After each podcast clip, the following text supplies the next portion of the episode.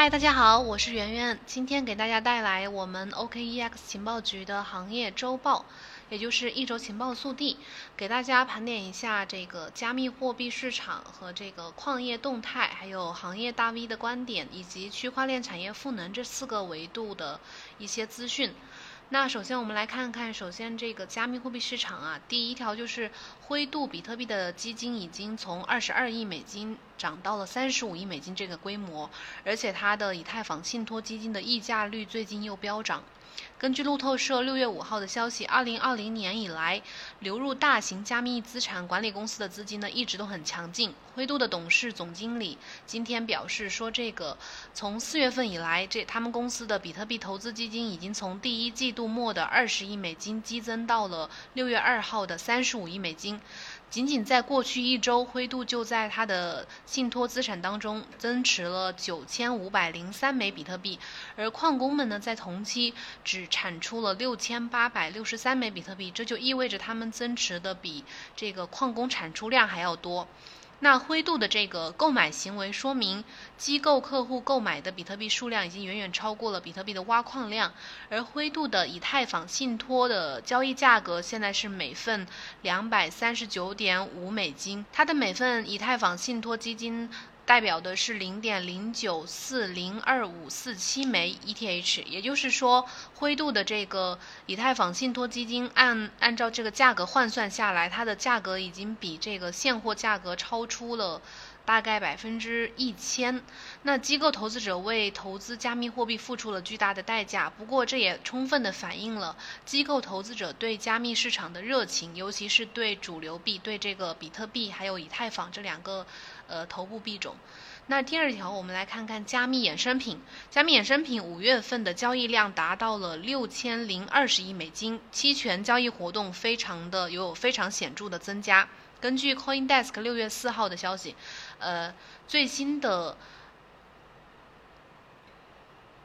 根据 CoinDesk 六月四号的消息，呃，Capital Compare 发布了一个他们最新的月度交易所报告，加密衍生品五月交易量增长了百分之三十二，达到了六千零二十亿美金这个规模，超过了加密衍生品三月份的时候创下的六千亿美金的这个历史记录。Capital Compare 还发现，加密期权的这个交易活动明显的增强了。期权交易所的交易量在五月份增长了一倍多，达到了三十点六亿美金。在比特币减半前一天，价值一点九六亿美金的交易通过 Deribit 完成，成为了这个平台四年历史上单日交易额最大的一天。与此类似呢，芝加哥商品交易所的加密期权月度交易活动也比四月份呃增长了一十六倍。这个智商所呢和这个 Deribit 都是在呃比特币减半前后，这个交易活动出现了明显的、非常显著的上升。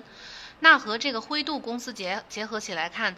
大规模的买进加密货币，这个加密货币衍生品市场的繁荣呢，也是市场逐步成熟的一个表现。根据 CoinGeek 的实时数据，目前加密市场现货月均成交量、成交额是两万亿美金，成交量是衍生品市场成交量的三倍多。但是在成熟的传统金融市场，衍生品交易量往往是会比现货要现货交易要多的，说明呢衍生品市场还有很长的路要走。同时，期权市场的逐渐繁荣也说明专业交易员正在涌入这个加密市场。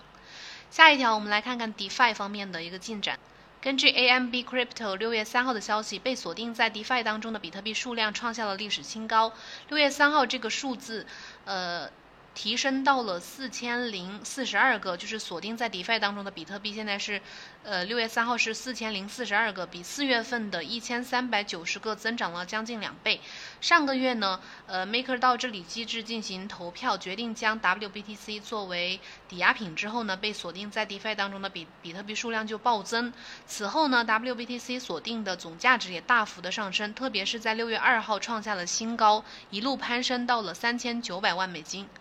锁定在以太坊 DeFi 生态当中的 BTC 包括两种形式，一种是 BTC 本身，另一种是以 ERC20 形态存在的 BTC，例如 WBTC、GBTC、TBTC 等等。DeFi 当中锁定的这个 BTC 数量暴涨呢，和 WBTC 被允许作为抵押品有着直接的关系。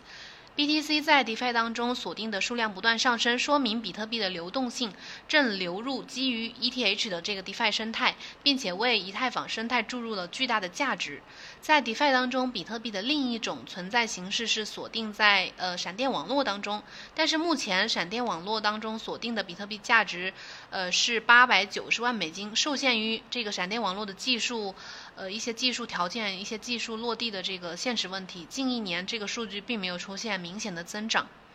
第二个部分，我们来看看矿业、矿圈的一些动态。呃，一个最新的消息就是根据无说区块链这个自媒体的六月五号的报道，它的消息说，这个四川、云南这两个省的电力系统正在发力整治职工电矿厂。其中，这个四川发文强调保护合规矿场，打击职工电矿场。部分职工电矿场已经断电了。在疫情的影响之下，一季度国家电网利润为负，打击传统的职工电矿厂，有利于消纳示范区矿场和国家电网的利益。但对小水电和职工电矿厂来说呢，无异于是一个巨大的灾难。四川矿工们表示，四川国家电网在五月二十八号发文要求规范和治理违规厂供电，但是避免一刀切的规范和治理方式，对符合政策条件且愿意接入公共电网的，全力做好服务；对那些擅自职工行为拒不整改的电厂和违规厂供电的企业呢，依法依规进行相关的问题处理。我们知道，电力作为比特币挖矿的这个燃料呢，便宜的电对矿业来说是非常大的优势，意味着巨大的利润和更强的竞争力。因此呢，矿工总是倾向于寻找更加廉价的水电资源，水电站直供电呢就是一个不错的选择。但是随着矿业规模越来越大，政策对于比特币挖矿、对于比特币矿工肯定会，呃，产生一个越来越大的影响力。比如说今年风水期的这个水电消纳政策，对于不符合要求的小。矿工来说，肯定是意味着一个无路可走的状态。同时，部分小矿工为了获得更大的利润，他们肯定会不惜采取非法的手段去盗取电力。但是，嗯，毫无疑问，肯定最后都会遭到一个惩罚。第三部分，我们来看看行业大 V 观点。这个根据 Coin Telegraph 的报道，呃，管理的资产规模超过一百三十亿美金的一个金融托管公司叫 Kingdom Trust，它的首席执行官，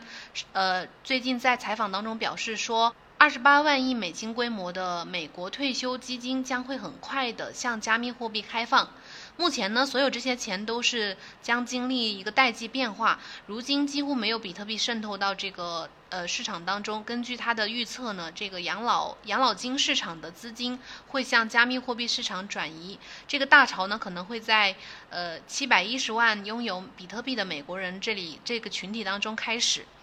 灰度作为目前美国唯一一个允许养老金进入加密货币的合规渠道，目前正在大量的增持比特币、以太坊、以太经典等等这些主流币，但是投资者也为此付出了巨大的溢价的代价。如果未来呢有更多的渠道会让这个养老金进入到加密市场，那么这个三十万亿的美金、三十万美金的这个养老金的这个体量的资产，势必会将加密市场推向难以想象的一个高度。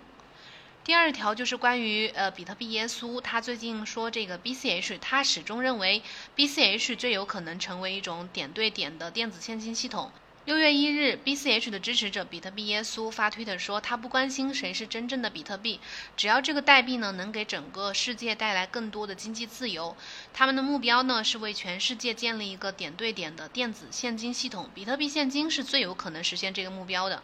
我们知道，回想这个，呃，当时中本聪发的发布的这个点对点的现金系统这个白皮书，作为比特币白皮书的范本标题，承载了整个加密货币、加密行业的所有的期许。经过十一年的发展，加密货币市场依托比特币底层技术区块链呢，衍生出了众多的资产，这其中就包括以 BCH 为代表的一些分叉币，还有以 ETH 为代表的一些公链币，以及以 USDT 为代表的稳定币，还有以莱特币为代表的竞争币。所有的这些币种共同承载起了中本聪2008年发布白皮书的梦想，就是点对点的电子现金系统。我们期待呢，BCH 它在这个零售支付、在点对点支付方面，呃，能有更好的一个应用。第四个部分，最后一个部分呢，来看看区块链产业赋能的方面。第一条就是根据上海证券报的消息，六月三号上午，海南自由贸易港重点园区挂牌仪式在全省十一个重点园区举行。其中呢，海南生态软件园是海南互联网信息产业的主要载体和平台。大家可能在一八一九年那会儿出新闻的时候可能听过。那它是以新一代的信息技术产业，特别是区块链为主导的，大力发展数字文创、数字金融、数字健康互联网，还有移动互联网、大数据、区块链、云计算、人工智能、信息安全等产业。这个海南自由贸易港在这个十一个重点园区同步挂牌呢，也意味着这个呃海南自贸港的一个新的进展。未来区块链在在海南自贸港肯定会获得一个比较大的成效，一个比较大的发展。那第二点，我们来看看这个区块链政府区块链项目的一个采购的消息。中国政府采购网的数据显示，截至到五月二十八号，区块链政府采购案较去年上半年同比增长了百分之六十七，涉及区块链的总预算，也就是或者说成交金额，大概是一千五百九十六万元。旅游和社会公益成为了今年新的使用场景。受政策利好推动呢，区块链相关的政府采购案也在不断的增加当中。截至到二零二零年五月二十八日，中国政府采购网一共公示了一百零三个采购案，这其中就包括一百个中标和三个正在招标的项目。其中，二零一九年是政府采购区块链服务井喷的一年，全年一共公示了五十九个采购案，占所有采购案的百分之五十七点二八，同比上涨了百分之二百一十点五二。那由此呢，我们也可以看到，区块链技术在不管是在国家层面，还是在一些呃重点发展区域，都是来在获得更大的、越来越多的认可。也希望我们能共同见证区块链技术呢，在未来去赋能更多的产业，呃，去获得更多的发展应用的落地。好了，以上就是我们今天节目的这个行业周报的一个所有内容，感谢大家的收听，我们下周一准时再见，拜拜。